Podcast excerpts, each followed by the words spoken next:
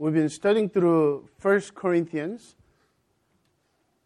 Apostle Paul's letter to Corinthian church in first century. And this is rather very practical letter and very messy letter because it deals with the real life problems. And then the main thread of the undercurrent issues were their misconception about true spirituality. What does it mean to be really spiritual and mature? And in this church, there's all kinds of spiritual gifts and miraculous incidents and happenings, healings and prophecies, and highly spiritual city. But in yet, it's on the other side, it's a very secular, sexually immoral city, which reflects so much about Southern California. So, as we're re- resuming chapter 10, I think we need to understand the context because uh, when we are too anxious to get into the application too soon, what happens is we actually read into things and not only not getting what's really there out of the text.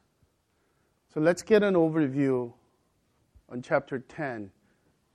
And today we're going to actually stop at verse 22 because at verse 23 that he's going to actually draw a practical conclusion which requires enough time for another message. The first thing we need to remember is chapter 10 is a, is a part of Paul's answer to Corinthian church's uh, written letter question concerning food offered to idols. Corinth had several temples, and one of the most famous temples is the temple of love goddess. Roman equivalent would be Venus, but in Greek it was Aphrodite. Aphrodite was so well known that people will travel just to watch. The statue is just monumental size, and they had up to thousand temple prostitutes, a part of worship. You know, part of the love and sex and the goddess was uh, in, in a really strange sense normalization of that kind of sexual activity in the name of worship. So the, you could sense the whole city was just covered with idol worships everywhere. The food offered to idols so usually meat market would have that, and there's no way to tell the difference which came from the temple or which was just directly from the meat slaughters. So Apostle Paul takes this rather practical question: Should we eat? Is it okay to eat? Is it not okay to eat? And there is a dispute going on. Instead of giving straight answers right away, Paul takes three chapters starting with chapter 1, he gives a general principle, which is a love principle. knowledge puffs up, but love builds up. And then, chapter 9, he takes his own life as an example, positive example, that he actually would give up his rights to build up others in love. And chapter 10 today, he's actually coming back to another example, this time historical example. This is a negative example, what not to do. He chooses wilderness era. So for those of us in home group study, Exodus study, this is a familiar story from Exodus out of Egypt and they're journeying through, wandering in wilderness for 40 years. And that example is what Paul's going to take to, to warn sternly the Corinthians. Secondly, it is also warning against being disqualified, or today's passage language is overthrown from the prize. At the end of chapter 9, Paul talks about running the race to win. That everyone runs, but the winner runs hard with all might to win the prize. From that, Paul is saying not to say there is only one winner in Christian race, but to say we are all to run as if that winner with all our might. In other words, how we live our daily lives as Christians matters to God. And at the end of that, he said, I also buffet my body, discipline my body, in order that, that I might not be disqualified, having preached the gospel to others. So many well meaning evangelical theologians and commentators, some of them I'm, whom I respect, with all good, well meaning notion, they actually took that qualification, a qualification from the full time ministry as a preacher. There is no way you could look at it that way.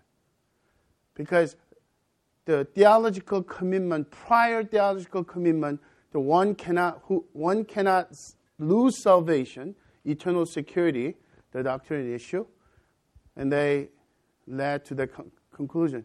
But contextual, contextually, and even Paul's theology, if you look at that, there is a tension, healthy tension. Paul will say, in Christ, nothing can separate from the love of Christ in Christ Jesus. There is no one who could condemn those who are in Christ. There is a security and assurance. But on the other hand, in Philippians, he will say, with fear and trembling, work out your salvation.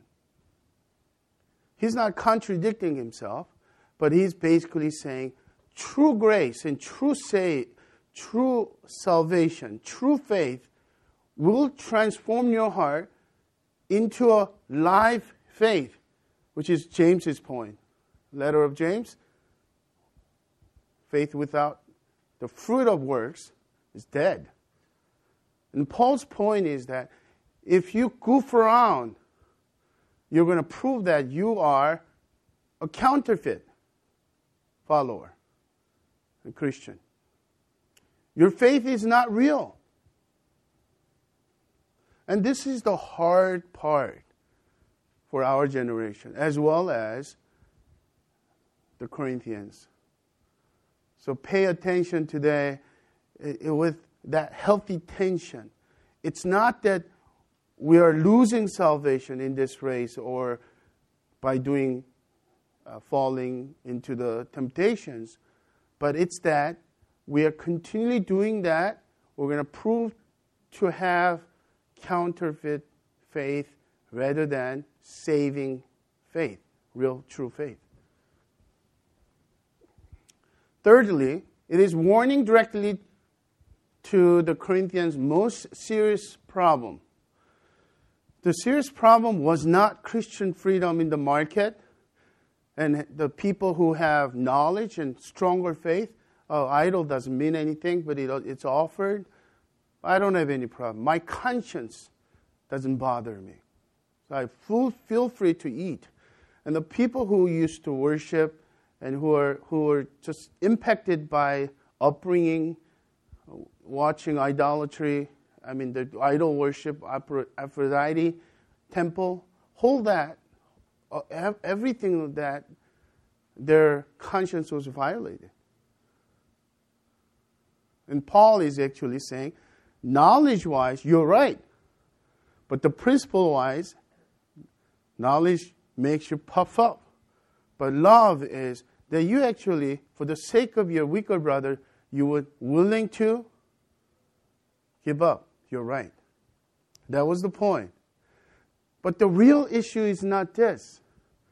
Paul basically said it doesn't matter whether you eat or not, it doesn't make you any difference.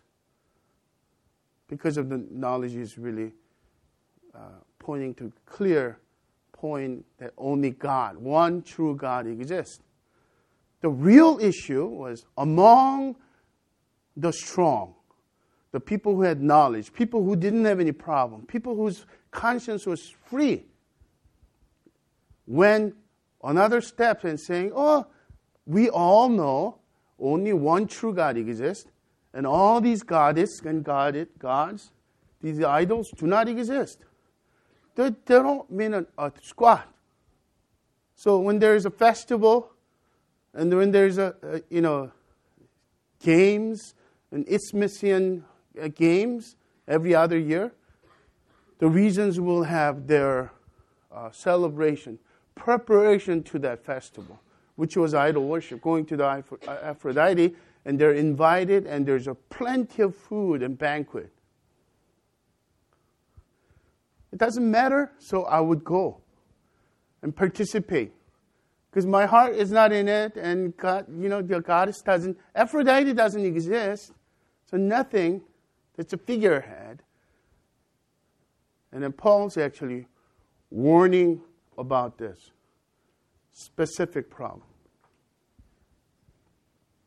Lastly, it is a warning against idolatry and presumptuousness that confidence was the root cause of them going.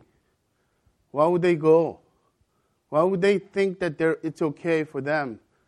They were presumptuous in their own spirituality. The question that we're asking is basically in what sense should we take heed to Paul's stern warning? What does he warn about? This presumptuous spirituality, overconfidence. Not only idolatry, but overconfidence. Here's number one, first warning.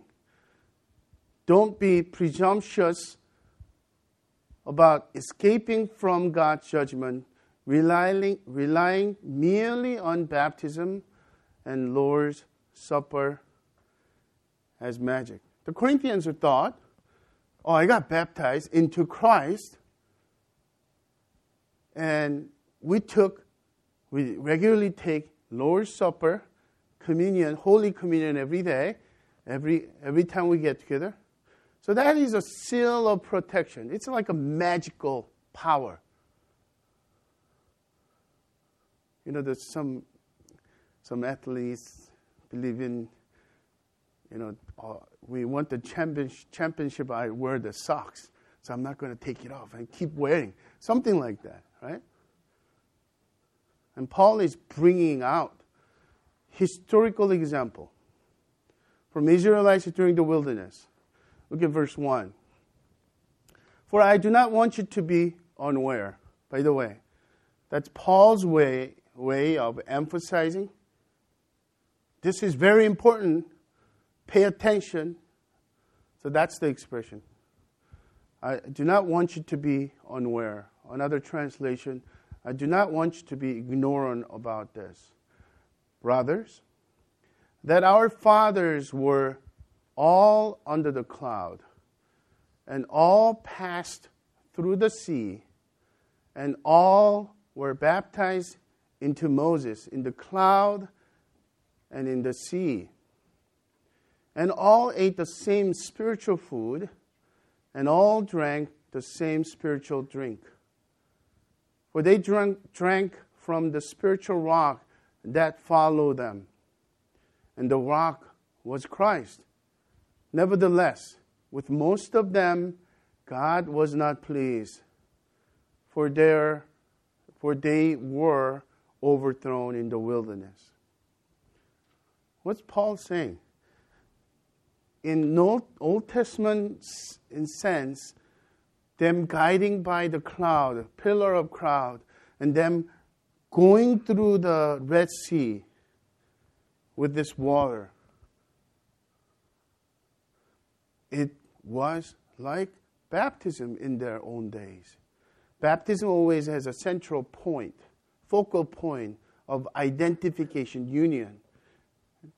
And the baptism into Moses meant Moses was the type of Christ, coming Christ. Moses was not the real Christ, but foreshadowing type of Christ.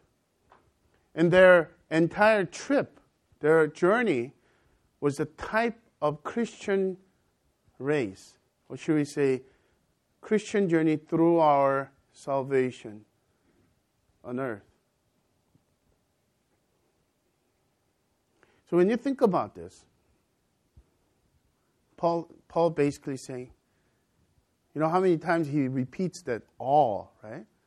Not some, not special crowd, but all of them were baptized in the cloud, in the, in the water, into Moses. And all of them ate the spiritual food and spiritual drink. And that doesn't mean that they had some kind of a spiritual thing, but it was supernaturally provided by God. Manna falling from the sky. And the rock just gushes out water, fresh water for them to, sweet water to drink. And this is mainly just a symbolism, um, symbolic legend also to rock didn't follow them. The expression of rock was always, always available to give fresh water. And that rock was, once again, type. Who gives a living water to every soul? Christ. Rock, the rock was Christ. And he just makes it very clear. Just like you guys, they had a supernatural experiences. They were baptized, and Lord's Supper was there for them. But it was not magic. Because most of them, God was not pleased because of their sins, because of their continuous disobedience. We'll get to that in the next point. But what does it mean then? Do we lose salvation because we, we do something wrong? Obviously not. But once again, the point is about whether our faith is really true faith and true grace and true salvation we have. If it is, it will produce obedience. If it's not, you're continually living in disobedience and okay about it, presumptuous about your destination, your prize. That doesn't mean every day we should live in a fear. Obviously, the assurance in God's faithfulness and promise is always available. We are to hang on to that.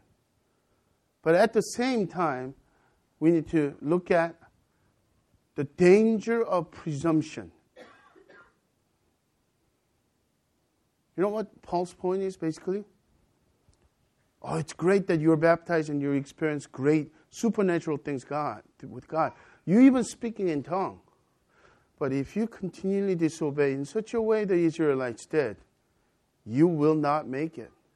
You will pro- prove to be sham. You're not a true follower of Christ. God sees not in you. That's Paul is warning them that way. We have a problem in our culture because there's a polarization, polarization happens, especially in this decade. There is really no middle ground.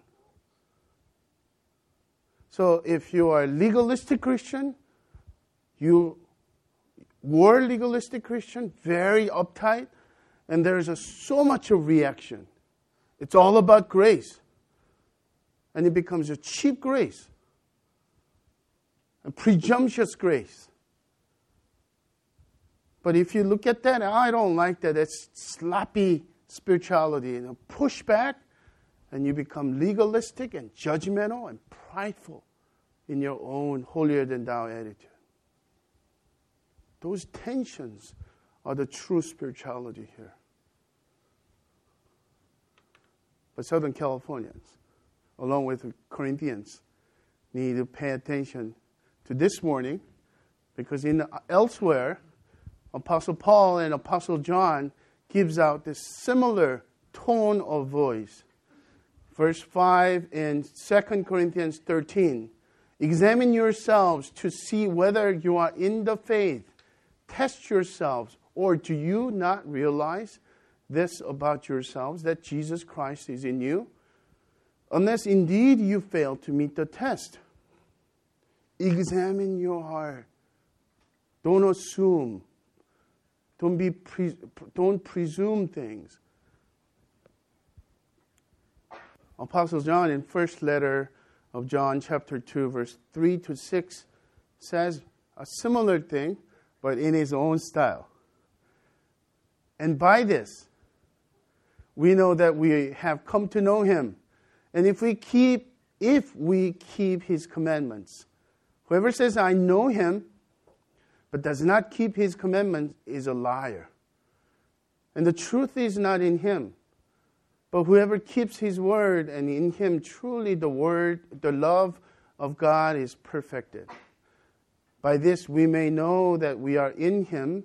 Whoever says he abides in him ought to walk in the same way in which he walked. He doesn't mean it does, he does not mean that Christians never sin or Christians are perfect. But he means if you continually dwell in sin and disobedience and your haughty mind, the seed of God that saves by grace and grace alone is not in you.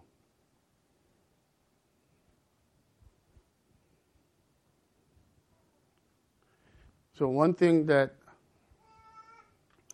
lovingly, as your pastor and shepherd, I want to urge you. We're up against the current again. Outside of this church, the normal purse of the Christian life is kesera sera. It's much about the pushing back to the two extremes. And we're surrounded by this sloppy mentality of cheap grace. Be watchful. Let's take heed to Paul's stern warning. Number two, he gets more specific. Number two warning is summarizing it don't presumptuously follow the simple patterns of the Israelites in historical examples. There are four sinful patterns. See if we could notice that. Verse 6 Now these things took place as examples for us, that we might not desire evil as they did. Do not be idolaters, as some of them were. As it is written, the people sat down to eat and drink and rose up to play. We must not indulge in sexual immorality, as some of them, some of them did and 23,000 fell in a single day. Verse 9 We must not put Christ to the test, as some of them did, some of, some of them did, and were destroyed by the serpents. Nor grumble, as some of them did, and were destroyed by the destroyer. Now, these things happened to them as an example but they were written down for our instruction, on whom the end of the ages has come. Did you notice that? I'm going to briefly go over this historical lesson. Number one, sinful pattern was idolatry. This is the scene from Mount Sinai. Moses went up to the mountain to meet God, and he's not coming back. He's getting two tablets, two tables of God's command, ten words, Decalogue, ten commandments. He's coming down. But because Moses is not coming down, they're screaming, Show us God, visible God that, that delivered us from the Egypt so we could worship. And Aaron gave in. In verse 4, and he received the gold from their hand and fashioned it with a graving tool and make a golden calf. And they said, These are your gods, O Israel, who brought you up out of the land of Egypt. And Aaron saw this, and he built an altar before it. And Aaron made a proclamation and said, Tomorrow shall be a feast to the Lord. And they rose up early next day and offered burnt offerings and brought peace offerings. And the, peace, and the people sat down and, to eat and drink and rose up to play. Idolatry was happening. Do you remember what's happened? What happens next? Moses was so infuriated because of he he just met God and he's was filled with God's holiness in his heart. So in his anger, he throws away those two tables. And the earthquake happens, smoke, and people are scared to death. People died, overthrown in the desert. Second example was a sexual immorality. This is um, Numbers 25. Is a, very interesting story. The king of Moab, which, whose name is Balak, had hired the prophet, seer, uh, oracle giver named Balaam to curse Israelites because there are so many. And they have just conquered, won the battle with Amorites. He heard about that. The, every time Balaam trying to curse them, God's spirit comes to him, and all these blessings are coming out. Three times like that. He can't do it. So he got smart, a very snobbish, very smart way. He, his evil advice to Moab woman is instead of me cursing, because I cannot curse, because God will make that blessing, seduce them. Seduce the Israelite men. You guys are, you, you girls are pretty. So what happened was, bunch of people were led by the, the Midianite woman. And then one of the chief, the leader, took one of the Midianite woman into the tent in front of everybody. When God was warning them in the middle of it all that. So we pick up from this, and the Bible is real, and true story, no hiding. Verse 6 And behold, one of the people of Israel came and brought a Midianite woman to his family in the sight of Moses and in the sight of the whole congregation of the people of Israel while they're weeping in the entrance of the tent of meeting.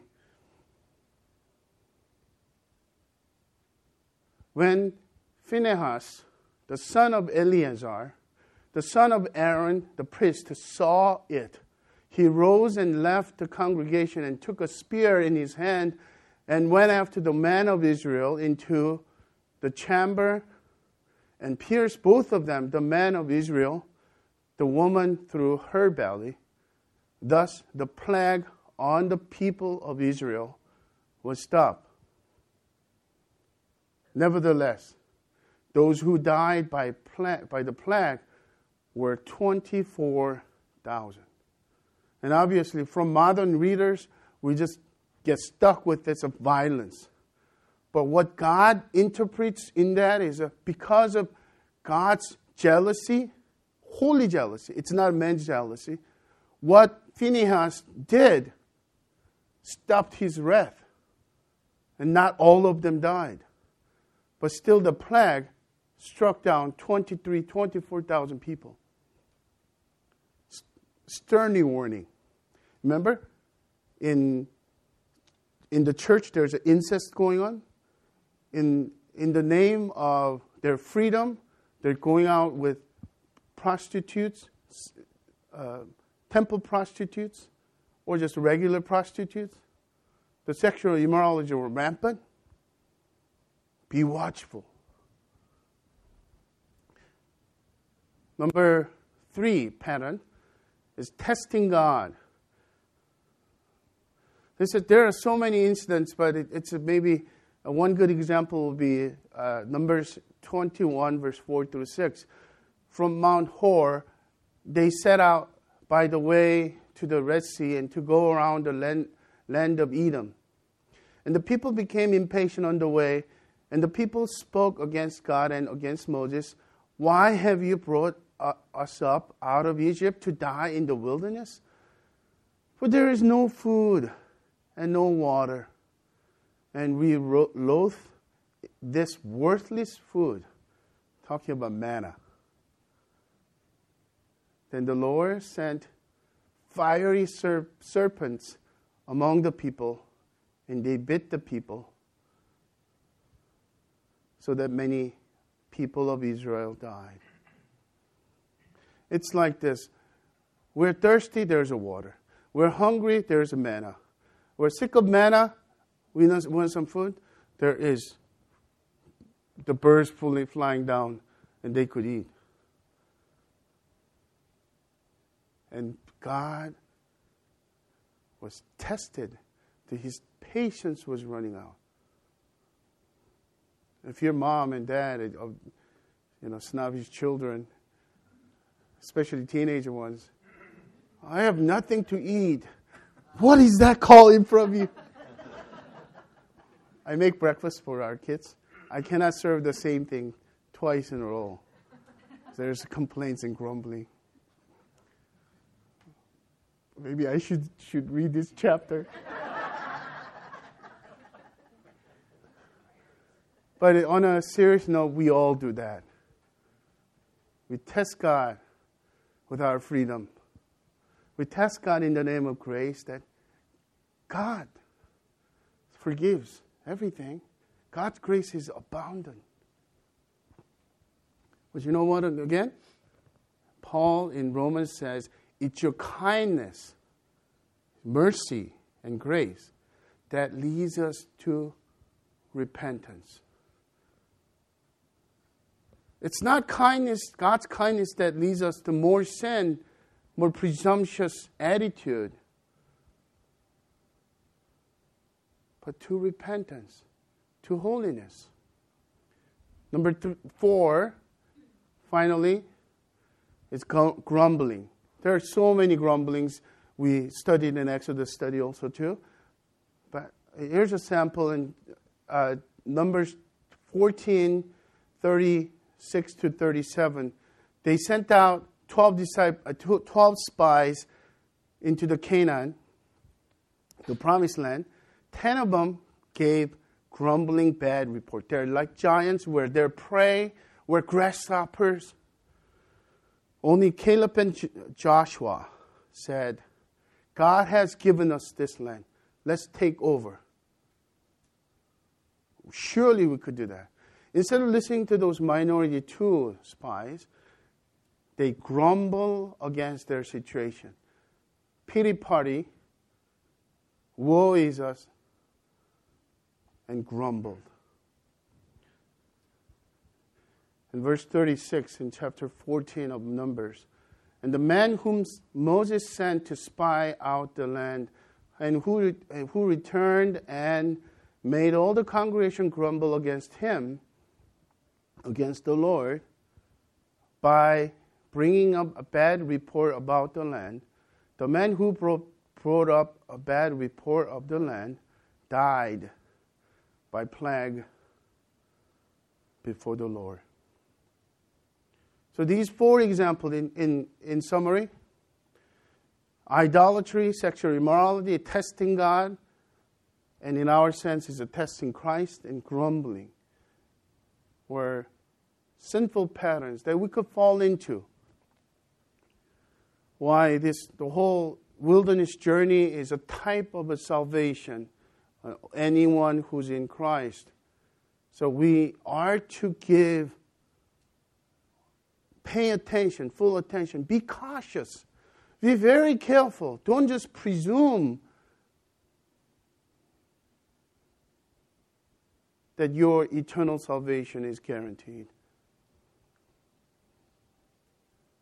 So, in this, in this sense, Paul is saying, with fear and trembling, work out your salvation. Let's not ever forget, though, what comes after that. For it is God who works in you.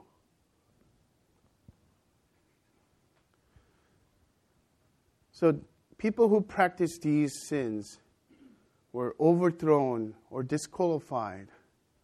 And Paul is saying to the Corinthians who are presumptuously confident, don't think that you automatically will receive prize. And God will bring his wrath and judgment and to prove that your faith is sham. How shall we take this in our Christian life in 21st century in Orange County? We should first think about this. The wisdom, beginning of wisdom and fear of the Lord. That you fear God and what God thinks of me. And through the scripture, not your own imagination, is the reality. We cannot continually be presumptuous. Because uh, basically, when you think about true spirituality, this is hinging point. When you think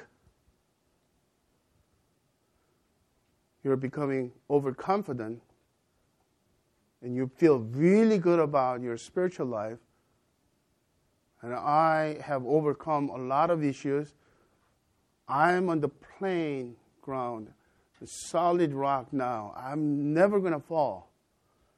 That's the most dangerous time. Which leads to warning number three take heed so you would not fall in your self confidence, and take heart so you would not give up in despair. Verse 20, verse 12 and 13 is worth enough for us to memorize also too. And notice that he Paul's charge to the first, the presumptuous, the second, to the despairing, to, to the people who are overwhelmed by their own brokenness. Verse 12 Therefore, let anyone who thinks that he stands take heed lest he fall. No temptation has overtaken you that is not common to man. God is faithful, and God will not let you be tempted beyond your ability. And with the temptation, He will also provide the way, uh, way of escape that you may be able to endure it. False charge to the presumptuous is take heed, be careful. The fact that you're overly confident is a sign of eminent pre, preeminent, eminent falling. You're going to fall. And this is the hard part. Because even in pastoral ministry, this is an easy temptation.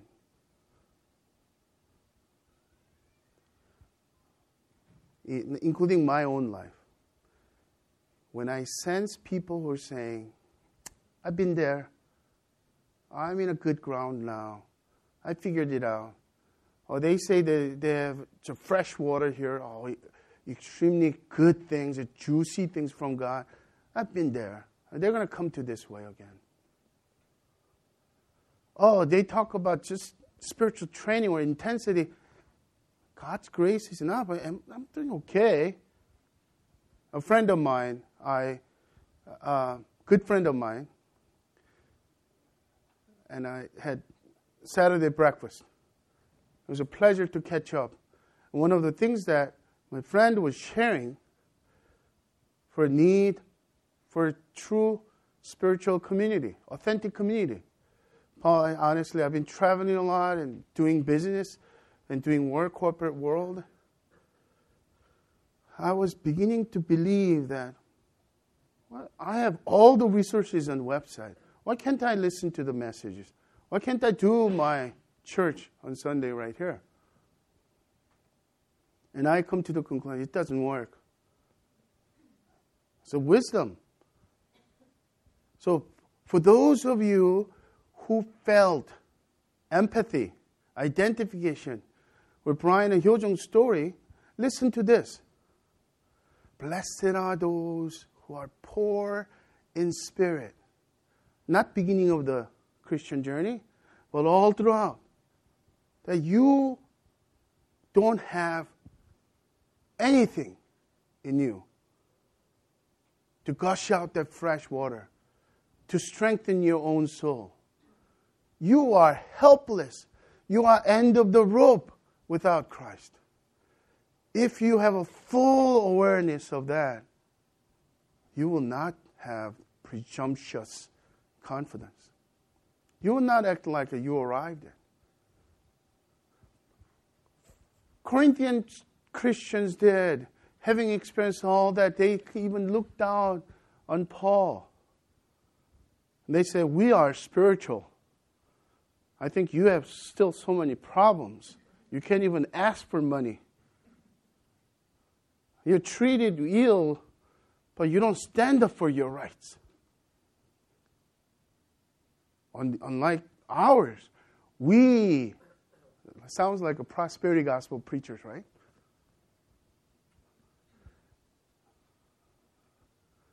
We may not be like that. We could be in certain way.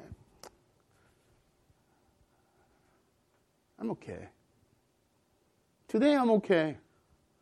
I might not be like skyrocketing high uh, spiritually, but I'm cruising. When you have that mentality, take heed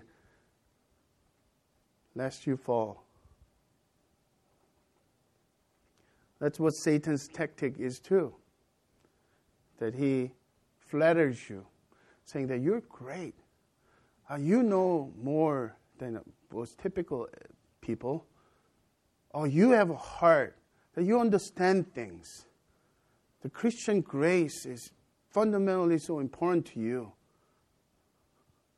And then you climb in your mind over and over and up on the top of the tree. And that's when he shakes the tree, make you fall. That's what pastors fall. And not only in sexual sins, but in their pride, in their presumptions. I think God has mercy on our church. God had mercy on me. You know, the first series that we did at Crossway as we begin? Sermon on the Mount. Those eight Beatitudes were expounding on. These are the times that I was in the, in the middle of Starbucks coffee. I didn't have any office. I was wearing headset to kind of block out all these noises. Blessed it up those poor, poor. Thank you, Lord, for my brokenness. Thank you that I'm aware of my nothingness today as I build this church, I am nothing, utterly nothing. You know, those are the Sundays. I don't know what I say because of Beatitudes and Scripture, and people cry because their own brokenness. It's not a sad message either, but God's mercy in us. And my prayer for our entire congregation, even those of you who are visiting, that you will touch by this blessing, that you will never have presumptuous, arrived attitude about your spirituality, that your frailty, awareness of your spiritual, spiritual poverty will be there every day, so that you could lean hard on God be desperate on God. Who's true, really, truly spiritual? Paul was spiritual. On the other hand, Paul's charge to the despairing, the people who are bombarded with this depravity and brokenness and your temptation, especially recurring sins and addictions, you feel so utterly alone. And Paul is saying, no temptation has given you other than what is common to men, meaning that somebody somewhere in the history, every human being, some human being experienced it. You're not alone. And guess what? God is faithful. God's faithfulness is to provide a way out. Are you despair in despair because you've been married? You feel like you're hopeless in your marriage? God is faithful. Take heart. Don't give up. Do you lose your heart because of the fact that some of the character flaws you have and you see it and you see glimpse of influence on your children? Don't lose heart. Take heart. God is faithful.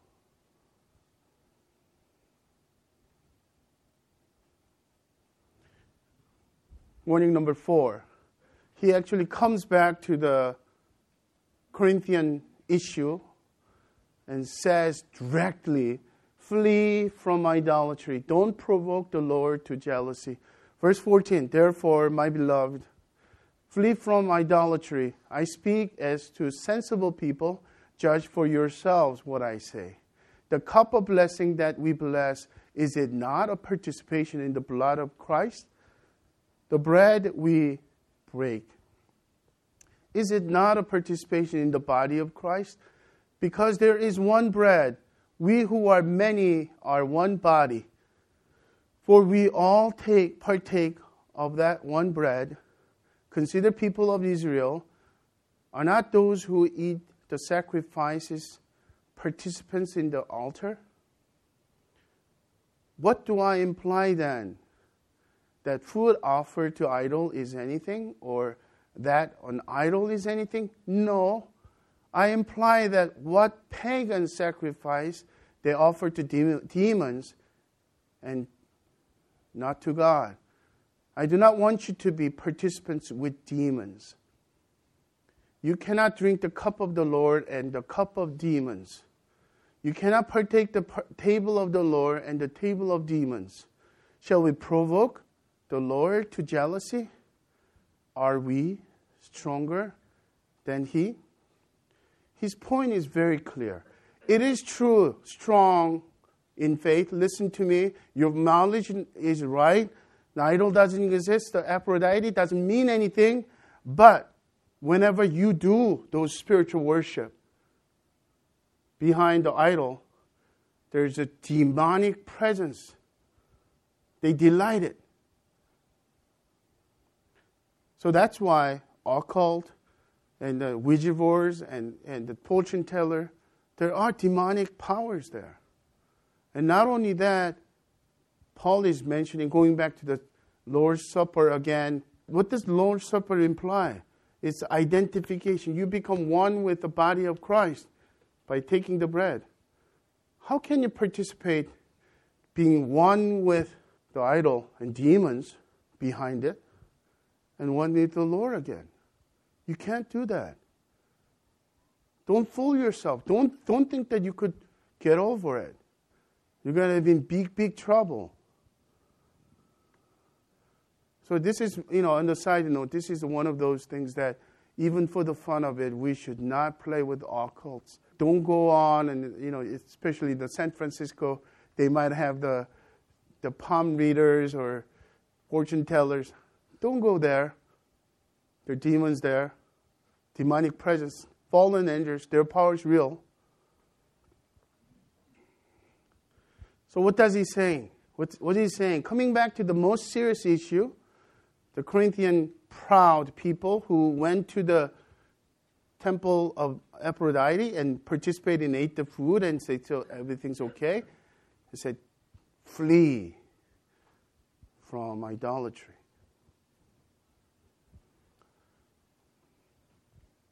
So, in some sense, this is a little far from us, isn't it? But this is our lesson also, too. We are to flee also from having our own idols. Idols simply dis- defined anything that replaces one true God is idol. You and I might not have physical idol in our houses. No Buddha, no nothing like that. But invisible idols that places, replaces the Holy One true God, the Creator, the one who can truly satisfy us. In the words of St. Augustine, we could misdirect our longing, which is his definition of sin, sins. We buy into the lies of the evil one, saying, This will complete me. This will make me satisfied.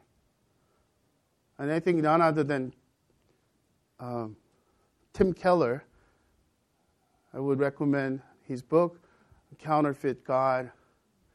And he, he writes it so eloquently, so I conclude with this. What is an idol? He writes.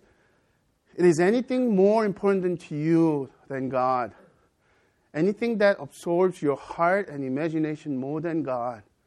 Anything you seek to give what, on, what only God can give. Let me read that again. Anything you seek to give you only what, what only God can give. An idol has such a controlling position in your heart that you spend most of your passion and energy, your emotional and financial resources on it without a second thought. It can be family or children or career or making money or achievement or critical acclaim or saving face and social standing. It can be romantic relationship, peer approval, competence and skill, secure and comfortable com- circumstances, your beauty or your brains, a great political or social cause, your morality or, and virtue, or even success in the Christian ministry. When your meaning in life is to fix someone else's life, you may call it codependency, but it is really idolatry. An idol is in whatever you look at and say in your heart of hearts, if I have that, then I will feel my life has meaning. Then I'll know I have value. Then I will feel significant and secure. There are many ways to describe that kind of relationship to something. But perhaps the best one is worship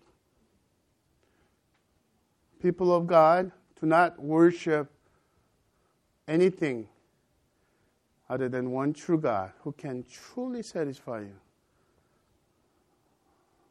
Do not buy into the lies and misdirect your longing to something created, even if it's a good thing.